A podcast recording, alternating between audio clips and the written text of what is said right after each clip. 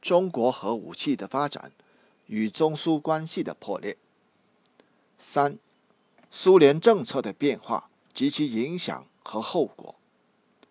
然而，从1958年下半年开始，由于中苏之间分歧和矛盾的发展，苏联开始收缩对中国的技术转让，只给中国一般技术，对高新科技，特别是国防领域的尖端技术更是严格控制。对于苏联的上述做法，毛泽东在一次内部会议讲话中无私援助基本对，但也有所保留，这是人之常情，不见怪。大界限里面还有小界限。聂荣臻在后来的一份报告中，对这一时期苏联的政策做了较为透彻的分析，在很大程度上反映了中共中央对苏联政策的基本判断。聂荣臻在报告中说，苏方对我国援助的态度在签订协议时就是有所保留的，是有限度的，其基本意图是在新式武器和科学研究上使我与他保持相当的差距。苏方执行协议的态度1958年下半年以前还是较好的，一般能按协议条文办事，具体工作部门和办事人员还是积极热情，愿意帮助我们解决问题的，但上面控制较严，绝不许越雷池半步。1958年下半年以后控制更严，步步卡紧，协议已定的问题往往节外生枝，寻找借口，能推则推，能拖则拖。有些比较重要的问题推说两国政府重新商谈，但一经我政府正式提出，则又一声不吭，置之不理。对我多次要求加快建设进度的项目，提前交付的设备也拒不支持。协定中没有做具体规定的问题，即强调条文文字，根本不予以考虑。总之，苏方的态度是，一般生产技术资料可以供应，关键性的生产技术资料、研究设计和理论计算资料以及原材料生产技术资料拒绝供应，通用设备可以供应，专用和非标准设备、精密测试仪器则拖延或拒绝。一般原材料可以给一点，越是特种的就卡得越紧。聘请仿制专家比较容易，聘请基建设计专家则较困难，聘请科学研究专家干脆拒绝。1959年6月20日，苏共中央致函中共中央，信中称，苏联正在与美国、英国在日内瓦谈判禁止核武器试验的协议，和正赶上苏联和美国政府首脑会议即将召开，由此担心西方国家获悉苏联将核武器的样品和设计的技术资料交给中国，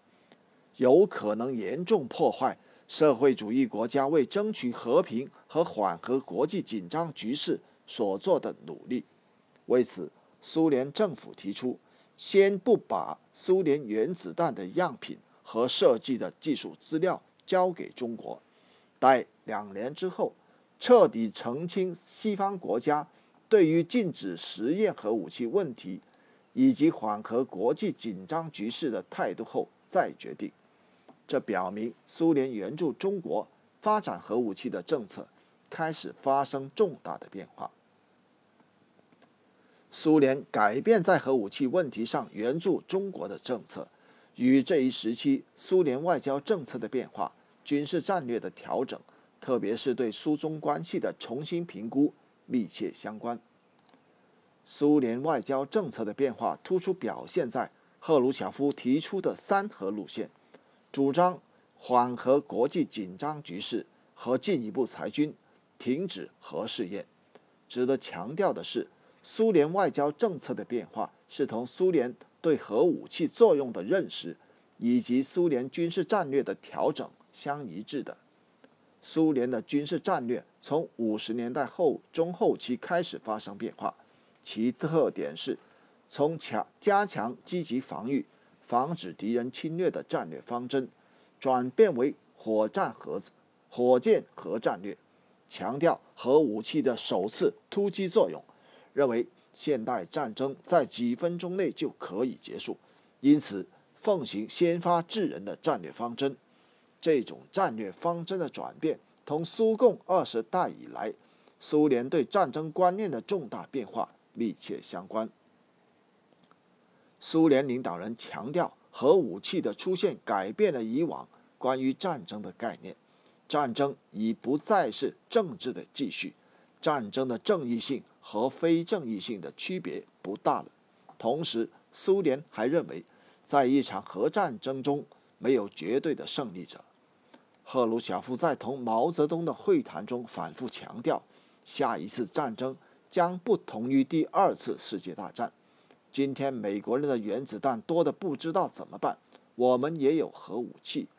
下一次战争不会是以敌人跨过国界发动入侵开始的，而一开始就会使用导弹或炸弹袭击我们主要的行政中心和工业中心。因此，我们的政策是用足够的武器武装自己，以便敌人给我们造成多大破坏，我们也能给他们造成同样大的破坏。因此，苏联领导人认为毛泽东有关战争爆发后，苏联和中国可以动员多于资本主义世界多少师的想法过时，以及核武器是纸老虎的观点不切实际，因为美国这只纸老虎长着核牙齿，向纸老虎开火要用大炮，而不是用炮竹。赫鲁晓夫曾明确告诉毛泽东，现在有了原子弹，双方部队的数目对真正力量的对比和战争的结果就更没有意义了，哪一方的部队越多，他的炮灰也就越多。同时，苏联领导人还一再强调核武器的国际政治和外交中的巨大作用，认为核武器可以制止战争的爆发。对此，赫鲁晓夫强调，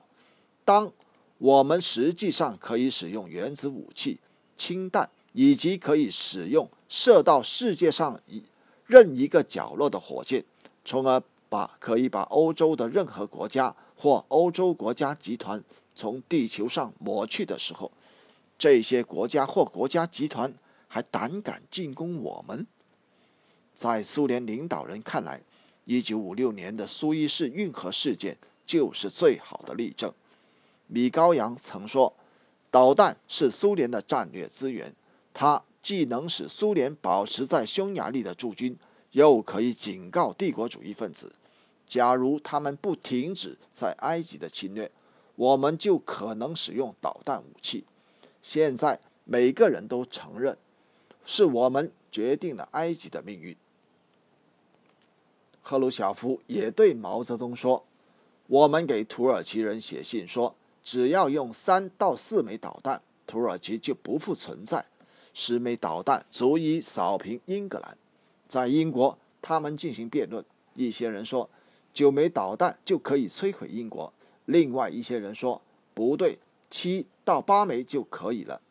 但没有人会怀疑，一旦爆发核战争，英国将会遭到毁灭。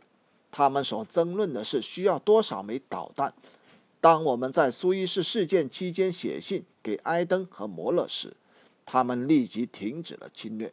现在，由于我们拥有洲际火箭，我们同样可以卡住美国的咽喉。他们原认为美国不在射程之内，但现在就是这样了。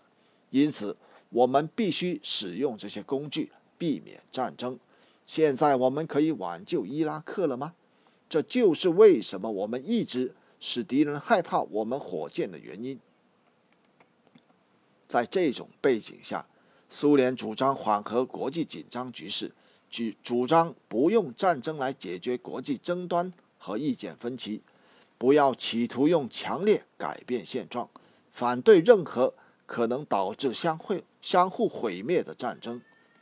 除中苏两国在意识形态、对时代和国际形势的认识、对核战争和核武器的态度等问题上存在着重大的战略分歧外，苏联停止对中国提供核技术，还在于赫鲁晓夫和苏共领导人认为，中苏关系正在逐步恶化，国防新技术实际上已经不存在了。这一时期发生了联合舰队风波、第二次台湾海峡危机以及导弹风波等事件，都是中苏关系急剧恶化的重要表现，也是促使苏联决定停止援助中国核武器、核技术的重要原因。